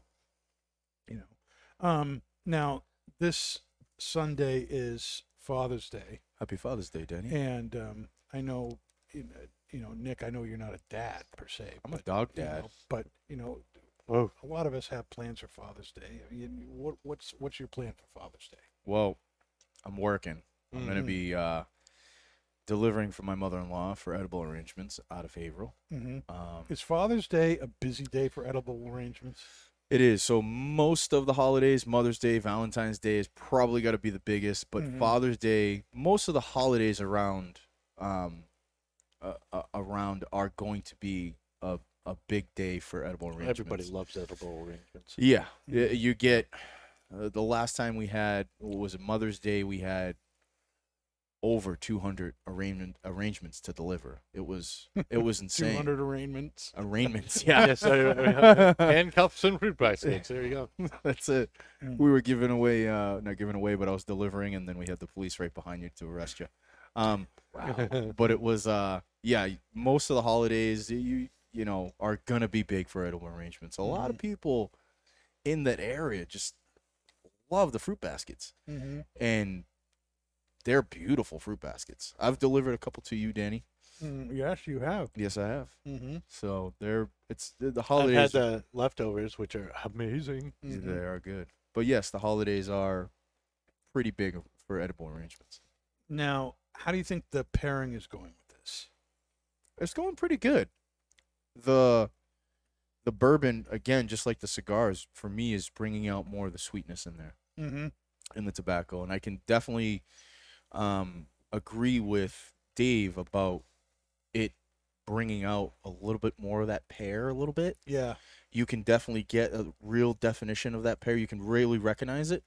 Before the sip, I was like, oh, well, there's some sweetness and what you were saying, the stone fruit and everything. Now, with the sip of that uh, whiskey, it, you can definitely recognize that. Yeah. pear. I totally, totally agree. Without, and I had a bowl of this earlier today. Lots of sweetness. Yes. lo- lots of deep, nice, you know, fruit, stewed fruit, Mm-hmm. stone fruit kind of sweetness. But pair it with the whiskey, and all of a sudden, that that pear that pear flavor comes comes back out. That's absolutely true. Um, it- it's great how pairings work like that. Mm. yeah, you they know? play off each other, and it's it's just a great thing. Mhm. I I recommend everybody doing it. Mm. Now, I want to remind everybody out there that uh, soon and very soon, I, actually the 5th of July, we are going to be moving back to Mondays Mondays. for our live show. Um, we record every week, you know, and stream it uh, live on Facebook and YouTube. And then the following Monday, it goes out onto all the podcast channels, you know, like Podbean and Spotify, iTunes, Google, all that. Um, but the live, sh- so that's not going to change. The Monday new episode that comes out on all those other things is going to stay Monday, but our live show is going to be on Monday. So, uh, starting the 5th of July. So, uh, we only got one more, two more weeks of this, and um, then we're back. Monday nights. Then we're back to Monday nights, and once we switch back to Monday nights, all four of us will be together, just about all the time. Yep, And I'm really looking forward to that. I'm excited Paul for that. is too. Yeah. you guys are. Yeah. This switching off every week is Horrible. tough. Horrible. hmm Now, um, also, as of today, the 18th of June, tickets have gone on sale for the 24th annual Blues Barbecue, Smoking blues barbecue. the Smokin' Blues Barbecue Mm-hmm. at Twin Smoke Shop. It's a celebration that we have every year here to celebrate another year in business. Mm-hmm. And this year's, being the 24th anniversary, is going to be huge. Gigantic. it's gonna be huge. You are not huge people. going to want to miss it. Um, Like China. tickets, tickets. Never mind. Go. Yeah, yeah. Never mind, Dave. Um, tickets are 240 bucks. That 240 bucks is going to get you a bag of over 20 cigars. Um, we're still arranging, you know, sponsors and things, and so it might even get bigger than it already is. But it's already at 20 plus cigars, over 20 cigars. So you pay the 240 bucks, you get it back almost immediately with that bag of cigars. And then here here's the big kicker. That ticket is going to enter you into a chance to win 24 thousand dollars. Mm-hmm. 24 big ones, boys. Twenty-four thousand dollars is going to be given away at the event. You got to be there at the event, and the only way to get entered in to win that is to buy one of those tickets and be there. And there's going to be food, there's going to be drink, there's going to be cigar liberties there. It's going to be a fantastic time. Live entertainment. There'll be other raffles and things going on as well. And in addition to that, between today, the 18th of June, and the day of the event, if you buy a box of cigars from one of the sponsors of the event, and right now there are 24 sponsors for the event, if you buy a box of cigars, you will get another entry into winning that $24,000 prize. Mhm. So you have, what, three months? You got three months. You got three months to be building up as many chances as possible to win that $24,000 prize. It's going to be amazing. Get your ticket. They're going to sell out really, really quick. 240 bucks. Amazing. Amazing. That's what's going on at Twins right Oh now. I'm yeah. pumped about it. It's gonna be. I think it's gonna be the biggest blues barbecue Definitely. that we're ever gonna have. I, you know, we, we had to can it last year because of COVID. I Yep. think between it not happening last year and nobody being able to do anything for the last year, Mm-hmm. People are going to be wanting to come out and do the event. It's going to be a fantastic time. It's going to be awesome. Um, so make sure you go either to uh, Londonderry or the Hooksett location. You can even call and uh, get your ticket, get your bag of cigars. It's going to be amazing. Mm-hmm. It's gonna Rain be or amazing. shine. Rain or shine. It's happening on the 18th of September. It's a Saturday, 11 to 6. It's going to be an awesome, awesome time. And that's the only ticket price there is 240 There's no spouse ticket, there's no VIP ticket. Everybody's a VIP. Every ticket is going to come with that chance to win $24,000. You are not going to want to miss it. Not at all. Now, now that we've done that, now that we've talked about that, Yes, we have. and we need to like calm the excitement down a little bit. Let's talk a little bit about pipe related tips and tricks. Ooh. Okay. Um, how do you, I'll start off. How do you know you have the right pack to your pipe? This is something Mm. everybody asks. You know, I- I'm I'm not.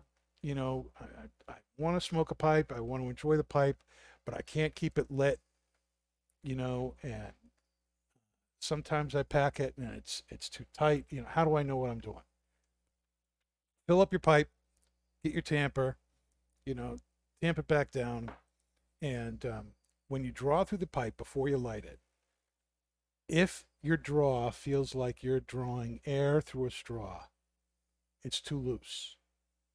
So keep packing it and add a little bit more tobacco if you want to get more tobacco in there. Mhm. Um, if you feel like you are uh, drawing on a Wendy's Frosty, it's too tight. there's not enough airflow going in there, and um, if that happens, there's one of there's one of two things you can do. And before you know, of course, you can always unpack the pipe, especially if it's not wet. Correct. You can unpack it and start over. It's one of the great things about about a pipe that you can't do with a cigar. A cigar, the draw you get is a draw you get. Sure, you can draw, you can put a a, a match or a poker or something through the cigar, but it is so dangerous to do that because of the, wrappers are very very fragile, Mhm. and you really risk damaging the cigar doing that. Um, with a pipe, you can unpack it, put it back together, or one of the other things you can do is you can take a pipe cleaner, Pipe if cleaner. it's too tight, and run it through your pipe all the way to the bowl, get it all the way to the end, and doing that pushing there when you push the the the uh, um, Opens pipe up cleaner all hole. the way Yeah. through there. It's going to open up the air hole, and if if tobacco is going up the air hole, and that's the reason for it, Yep. it'll open right up. Now, what you're looking for when you've packed your pipe and you draw on it, You want it to be like the kind of resistance that drawing water through a straw would have. Mm-hmm. So if it feels like you know it's a little bit of little bit of pushback, but not a lot, you know, so it's not like air where you're getting nothing, not like a milkshake where you're having to really really work at it. But if it feels like water, if it feels like water through a straw, you're There at the you go. right you're at the right point. That's how you know you've packed it well. Yep, absolutely. Okay.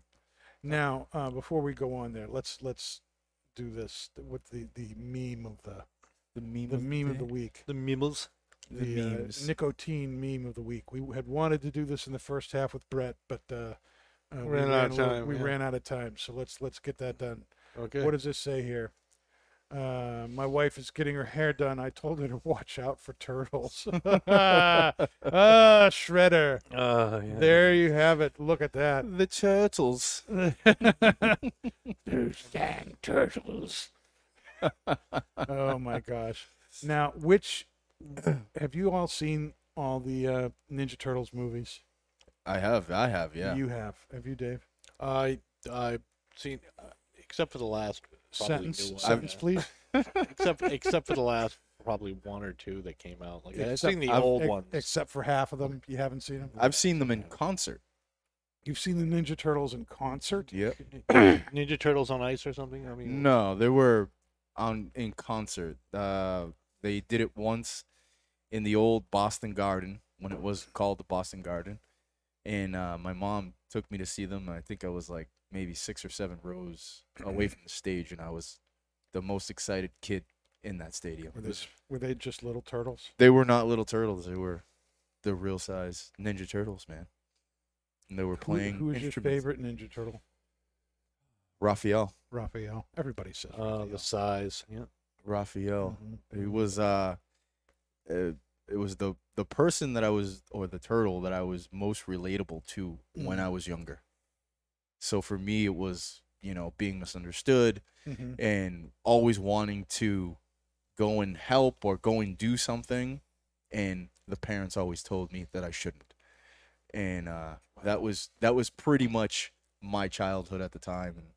When I was watching the movies and stuff like that, Raphael Mhm. was kind of like that problem child Yeah. where you know he would always want to take action didn't really think about the consequences and that was kind of me when i was younger so so I was that you know that was most relatable Wow.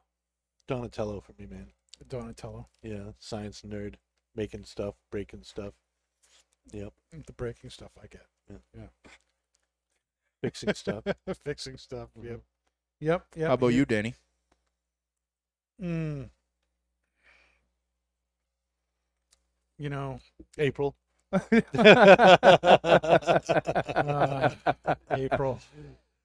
i would say i would say from danny's pers- personality and his characteristic for me would probably be leonardo kind Yeah, of a Leonardo kind of a probably born more leader really wants to be sure of Good speaker. a very good speaker, team leader, you know, very good with uh, directions, but will stand that attention if needed and Mhm. defend his brethren. And still loves his pizza. Absolutely. Who doesn't love loves- pizza? That's right. I love pizza. That's the probably the biggest way. of looking all right, all right. Well, there you go. There's the uh, Ninja Turtle uh, thing there. Let's uh, get that off and go back to our show. Um, have you ever noticed how you smoke a tobacco, you really love it, and then the next time you smoke it, you're like, "This is not as good as I remember it." I'm sorry, man. I've never, You've never had that. I've never had that problem. A lot of Uh, people had that problem. Well, that- a lot of that's problems. you just smoke every day. and I you do. Oh, and the bigger the better. But um, you know, one of the things that I have been learning over the years as a pipe smoker is a lot of times when that happens, it's I if I think about it, it's because I've found that some tobacco you didn't I clean like your bowl. no, I like better in one particular bowl Mm. than Mm. another. That's true. And one of the things you need to understand is that the geometry of the bowl and the size of the bowl is going to impact how that tobacco performs for you. Yeah. And so you might really want to try a tobacco in several different kinds of pipes Yes. to find out which way you get the best for you Yeah. out of the tobacco. it's kind of like cigars in a way in that in that act in that sense where you know you may love the 724 s- uh, Lancero, mm-hmm. which is a fantastic Lancero. It's, I believe it's one of, in my opinion, one of the best Lanceros we have in our shop. Mm-hmm. And then you go to the Gagger, which is a 660, Yep. and you may not like the flavor profile on that 660 Mm-hmm. because it's a wider ring gauge. It's going to be a little bit more subtle. And then when you have the six, you know, tobaccos in that small ring gauge, it's going to be more intense. It's going to have more, Yep. uh, you know, the flavors are going to be more pronounced. So with, say, Virginias, for instance, and you smoke it in a bigger bowl, which majority of my pipes are, Mhm. you're going to have a totally different flavor than I will in my Peterson sitter because Right. it has a smaller bowl, smaller diameter. It's the same, the same concept. Same thing. And different tobaccos are going to do better in different shaped bowls. For instance, a Virginia tobacco like this is much better in a nice, narrow, pot shaped bowl. Like in Dave's Nording is probably the best example of that. Mhm. Because the less, you know, the Virginia is going to do nicer when it's a smaller area that's burning and that heat is going down and kind of stewing into the tobacco underneath it. But a wider bowl or a concave bowl, it's not going to be as good, probably, because when it's a wider area like that, Virginia does not perform as well. Now, the exact opposite is true with a Latakia blend or an English blend of tobacco Right. with Latakia blends, they you tend to get more flavor with a broader burning area. Right. So a really big wide bowl or a bowl that's concave where it's, you know, wider at the top and narrower at the bottom. English is going to do a lot better in that than in a pipe like Dave smoking or a pipe like I'm smoking, which is a nice, you know, straight bowl Mm-hmm. pipe. You know, Latakia would probably do very well in there. A nice, nice, Nice bigger bowl. a bigger bowl. It gets wide in there. yeah. Um, it, so there's more surface area, and that's how Latakia performs yeah. better. So keep an eye on that. Understand that your bowl geometry is going to affect how you taste things. So, um, you know, I have, you know, one of my favorite pipe tobaccos, and I know I've talked about this before. I think Cumberland. It's probably Yep. one of my all-time favorite pipe tobaccos there are one. certain pipes that I just will not smoke it in. It doesn't it doesn't taste right to me Right. There you go. because the the shape of the bowl just does not do well with it.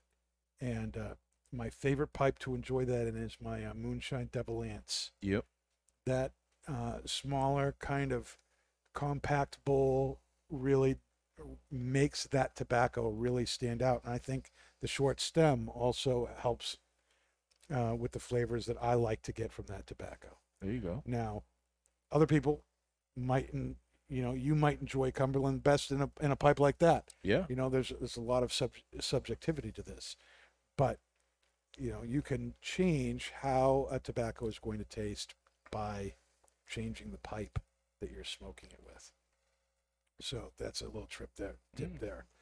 Um, I do have a tip and trick what's your tip and trick? for gentlemen out there that use, like myself, use probably maybe one pipe Mm-hmm. for a lot of their smoking uh, pleasures. Um, you can get like on mine. I have a um, Savinelli 320, and and it's a smooth, so it has a beautiful wood grain on it. But where I put my hand, because I'm left-handed smoker, where I have my hand all the time or my palm all the time, it's starting to wear off. Yeah. The shine is starting to wear down Yeah. on one side than the other. And um, a customer showed me to kind of put the shine back on there a little bit is to rub it against your nose. So take Mhm. the bowl and rub it against your nose like so. And even that, I know you got uh, our viewers at home wouldn't be able to see it, but Danny, Mm-hmm. you can definitely see the Yeah. difference between the duller end and this pipe is not really made for that but you Yep. can definitely see the shine on there and i do that a lot and then we have Yeah. um Mm-hmm. we have material, or not material, we have solution at the shop and here also in Hooksett to regain that shine as well.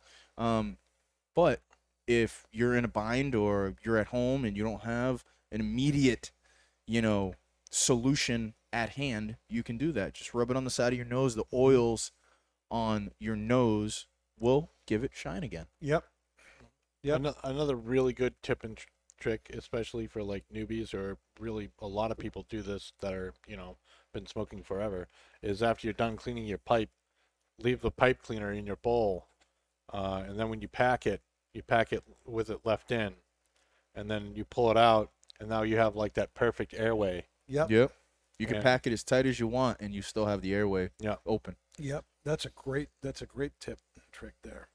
Um, here's another tip: get yourself a tamper. Mm-hmm. I don't know how many people I know who try and smoke the pipe without a tamper. They like you know use their and they. I don't know any. I don't know many. I know some. Some people like sticking their thumb down in there. I like my thumb. I like it unburned. So I'm not going to stick my hand into a lit pipe and and push the tobacco down. But uh, you need a tamper, and you know things that are burning expand, right? Mm-hmm. When things burn, they tend to expand up. The whole point of the tamper is to tamp down and create a layer of ash so that the heat is trapped in there and the bowl is burning down instead of up. If it continues to burn up, it's going to go out. So use your tamper, make that nice layer of ash, and the cigar, the the cigar, the pipe is going to is going to stay lit a lot better if you have a tamper. Don't try and get out of the tamper. You you can use a nail. You don't you know use it use a nail with a nice broadhead Yeah. on it, and you You can sell you can too? use that. Um, but you can get tampers real cheap. Make sure you have one of those. It's going to be really hard to enjoy a pipe really well without a tamper. Or Uh, golf tee, something. It, well, the thing with golf tees is they're made of plastic and they like They'll end up melting. No, some were made from wood. I don't know. Maybe most of them are plastic now, but I thought I thought they were wood. or well, they're going to be painted wood. But you know, if you like putting, you know, pens or pencils in your cigar, see. maybe, maybe I'll be right up his alley. That's Yeah. what one someone said, and I'm like, you put the eraser in there? And he's like, yeah. I'm like, uh. If you're in a bind, don't use your fingers. A friend of mine uses his fingers. Um, he had surgery and he lost um, some feeling, some Mhm. nerve feeling in his fingers, Yeah, and he's able to do that. I don't recommend it, no. but you know what I mean. If you're in that situation, then maybe you can do that. you know, it's only around like 600 degrees. You know. Yeah, only you know. How about uh, any uh, tips and tricks on cleaning your bowl if you need to do so? Yeah, you know, if you need to clean your bowl, um, you know, if, if you if you Use a stay Tide Pod. if you stay up with it, Mhm. okay, you're not going to need to do a whole lot. You know, when you're finished smoking the pipe, run the pipe cleaner through the pipe, fold it in half, run it around the bowl, Mm-hmm. and to get the extra stuff out and any any loose uh, ash off there off your bowl. You do that 90% of the time. That's going to be all the work you have to do. Right. Now, no matter how much you do that, though, if you smoke your pipe a lot, um, Mhm. you're going to notice the cake inside the bowl getting bigger and bigger, and you're going to be realizing, I used to be able to fit my finger down here. Now I can't even Fit a pinky in there. fit. Yeah, fit, Yeah. yeah. can't my tamper won't fit. And how come I, I it used to be this this seemed to used to hold a lot of tobacco. Now I'm like you know not getting anything in there. That's because the cake of your um, the tobacco is making has gotten out of control, and you need to get rid of that. And that's one of the things that uh, this is a pipe reamer. That's what it's for. You want to keep that cake. That cake is important. It protects the wood of your pipe from getting uh, too hot and, and burning. You want to keep it around a dime thickness. Mhm. You know, a little more, a little less, depending on you know uh, how how you like it. But you want to keep about a dime's thickness of that stuff going around the bowl. Uh, if you have more than that, you need to get rid of it. Now, if you don't have a lot, something like this uh, can be fine. if you have let it get away from you, look for a senior pipe reamer.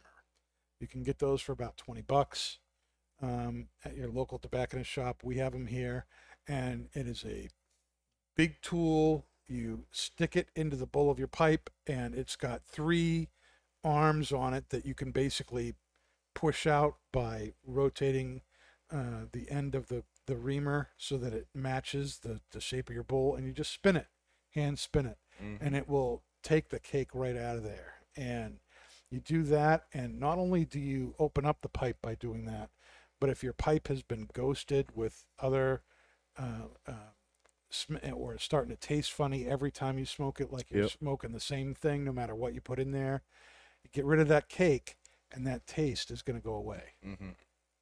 All right. Now, what about this? What about gurgle?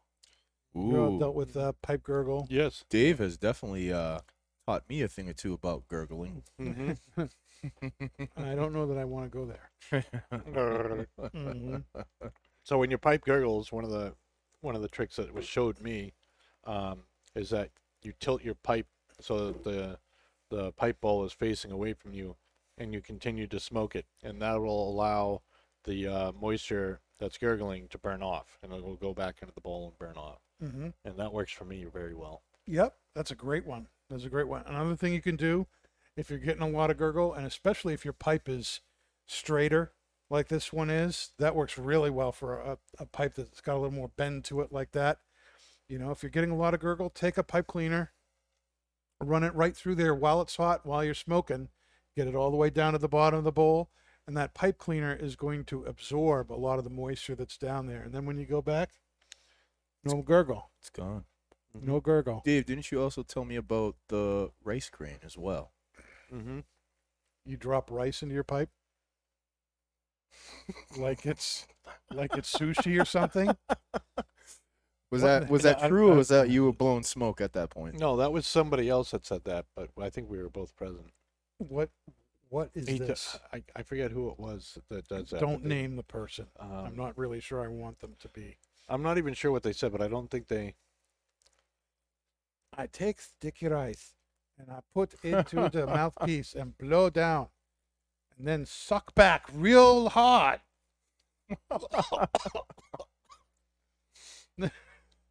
i've never heard that No, I've I don't never think. He, heard I that. don't think he put it, the rice in his bowl. No. No, no All right. maybe down his stem or something like that as like a filter or something. Hmm. But Okay. Oh. Moving I- I- on. well I guess maybe you that- could try it you right? could- yeah I, to absorb some of the I'd saliva. never, I'd never put rice in my tobacco putting bowl. putting food into your pipe is I don't think ever a good idea. Mhm. I could be completely wrong, but in my 20 something years of smoking a pipe, I've never come across that idea. Not doesn't mean that somebody hasn't done it and it works. And if some of you listeners out there have, know what Dave is trying to reference, let us know. I'd love to know what this trick is. But uh, my tip is not to try that trick at this moment in time. Um, another thing that uh, uh, pipe smokers deal with is uh, tongue bite. You ever dealt with that, Nick? You know, your I tongue, just I just fight through it. you, your tongue, I Yeah, just fight yeah. through it. through it. yeah, you're, uh, you know, but you know that means something is wrong. If you're getting tongue bite, you know, your tongue is like, you know, on fire when you're smoking. Yeah. Smoking it Something too is wrong.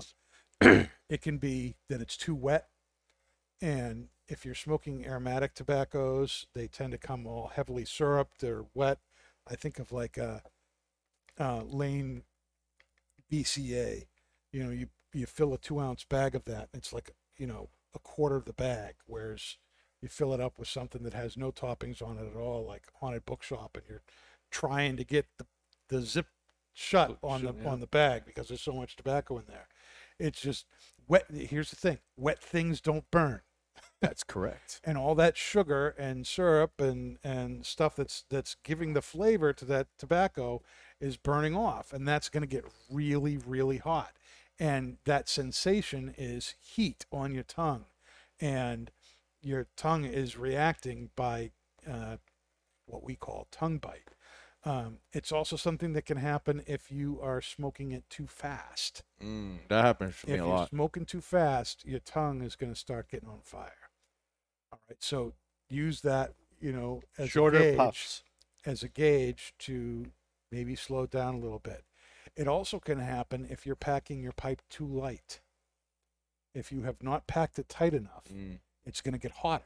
Yep. And so the smoke is going to get hotter, and you're going to have a tongue bite there. And that leads right into one of my next tips here, and that is to use the heat of the bowl to help you know how you're smoking. Hmm You know, to to gauge your cadence and stuff. When you are smoking at a good pace and getting the most out of your tobacco, the bowl is going to be pleasantly warm. Yeah. You know, you're going to like holding it in your hand. You can hold, and here's the thing you can hold it up to your face and hold the bowl to your face, and you're not going to get uncomfortable. You're not going to get burned. It's not going to, it's not going to feel bad. If the bowl is never getting warm at all, then it's not hot enough. It, it, it isn't lit right. It isn't getting enough uh, heat to really make the tobacco burn right. Something's wrong. So you need to maybe think about uh, how it's lit, or maybe it's packed a little too tight.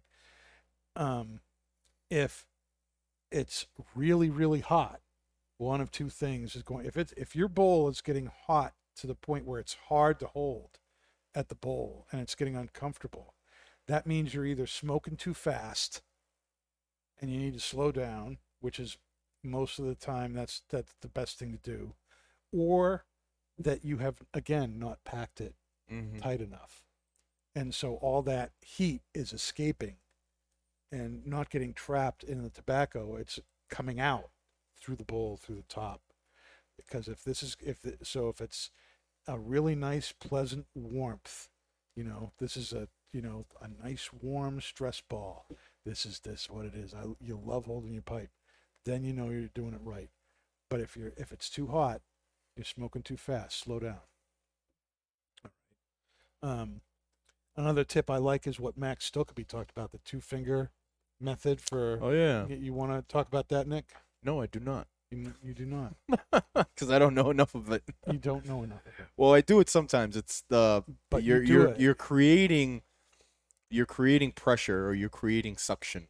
So if you're I usually do it in a time where I may need a relight or I may need a a, a pack or a tamp to tamp it down. Mm-hmm. You can create suction if you put your two fingers on top of the bowl like so. Mm-hmm. and what that will do is compress everything and make some combustion.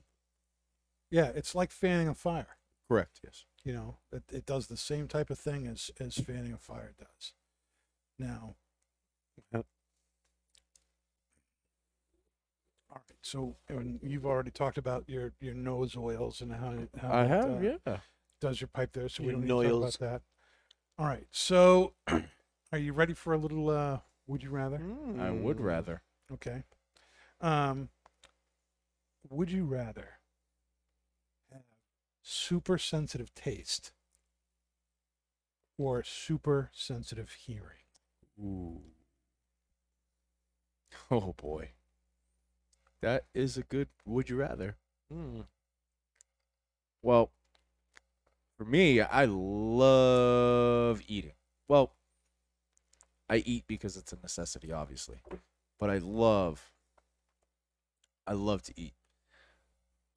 So for me, it would probably be super sensitive taste because I smoke a lot during the day. and to You'd have stop smoking half the stuff you smoke if you had super sensitive taste. I don't know if I would. I don't know if I would. I don't know if I would.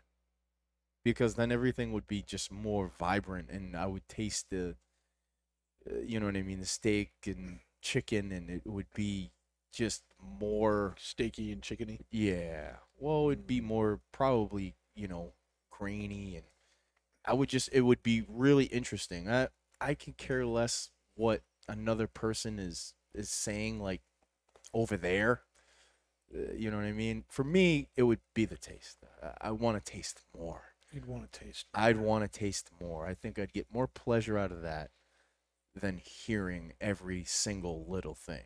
Because you got to think this, uh, you know, if you have super sensitive hearing, then you're going to be hearing the fans on his on his tower. You're going to be hearing Dave, his his moving his leg. The you know you're going to be hearing the the air cleaner. You know, super loud. It's gonna go. It's gonna drive you crazy. I would think. If anything, I'd want to hear less. Yes. yeah, With I'm, after that, Nick, I'm totally with you. I'd rather have super sensitive taste buds. Yeah. I do. At not- least, at least with the the super sensitive super sensitive taste, you can not eat for a little bit and just drink water. but then with you'll taste- hearing- you'll taste Just the your difference in your smell's gonna go up would. too because that's like a lot of your taste. uh, So when yeah, someone prob- farts from a mile away, you're gonna be like, "Ooh, it's a well, bit it wouldn't be it wouldn't be super sensitive smell. It'd be That's just be taste. taste. They're one and the same. Not necessarily, Oh. but with hearing, you really can't turn it off. You're hearing Mm. everything all at once, all the time, twenty four seven. Turn it off. Like how would you how would you be able to sleep? Like I have the I have It's so like Superman. He can turn it off and off. You know. that's I'm a, sure you'd that's be a, able to. that's off a fictional that's a fictional character. No, Superman can- can, you turn it off and off. You can ch- you Because can- he's uh, Superman. yeah. He can turn it off and then turn it off. Turn it off and on. But see, you guys. So all right. So I live I live next to a mosh. A what? A A mosh. You mean a marsh? Marsh. Whatever. Mosh, marsh, Swamp? whatever. So I live. A piece of my property runs uh, over into You a can mosh. tone it out.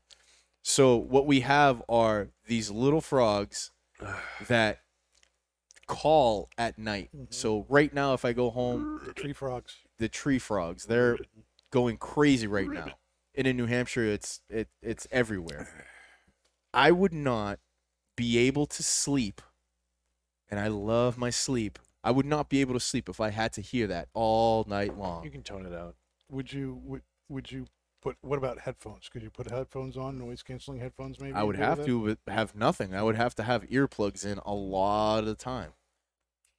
You know what I mean? Like I could not eat for like three hours, four hours, Mhm, and not taste anything, and be fine with that. mhm. And then you know, obviously, have the super sensitive taste when I start eating, and I would probably find that maybe a little annoying. But that can I I have you- a window that I'm not steak half a degree past where I like it. exactly. You know better. Exactly.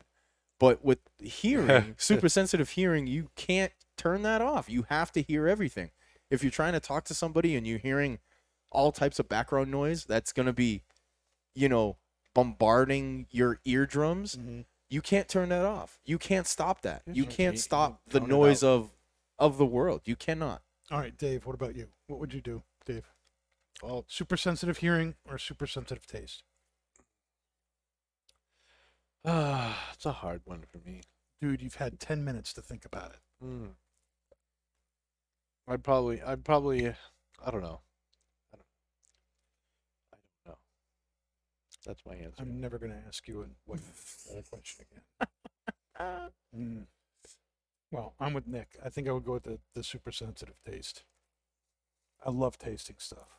I'd love to be better at tasting stuff. Well, see, I have tinnitus of the ears. My ears are always ringing. I wouldn't want to hear that any louder than it already is. So I'm pretty biased to having taste. But minus the tinnitus, Mm-hmm. I would probably having uh, the super hearing, You'd rather have the superhero, all things considered. all things considered. Yeah. If it meant that my ears wouldn't ring anymore, then yes. Mm. No, there you go. All right. So what's what's our final thoughts here though on the Erik Stokkebye fourth generation 2012 anniversary blend? With the whiskey, It's fantastic. It is fantastic. Um, it's. I couldn't expect anything less from from Mr. Stokkebye. It is a fantastic blend. The the sweet pear that you get when you're when you're drinking the whiskey Mhm. it comes through a lot. Um, it's very good. The spice bomb that you get with the retrohale Mm. is addicting, addictive, addictive. It's addictive. Yeah, It that's a- That's a word. Um, and it's super smooth, just creamy smooth. Mm-hmm. Um, little bit of bread note. I got the bread note in there, Mhm. very pronounced at the end, and it's just it. Like I said, I don't expect anything less from his blends. They're just fantastic. You know the the the the blends that he made for the morning, afternoon, and and evening blends. Oh, his bulk blends are fantastic. The bulk blends are just fantastic. They're every one has its own characteristic, and it's and you know obviously he made it that way, but it they're just smooth. and- Obviously. Where- obviously, where- where's the fantastic? I need some in this bag. um, but it's it like I said, I don't expect anything less from him. It, it's just fantastic blend. Mm. This is fantastic. Excellent. Excellent. Dave, what's your final take on this? It is a roller coaster ride of uh, spicy retrohale and a sweet uh, mouthfeel. It's awesome.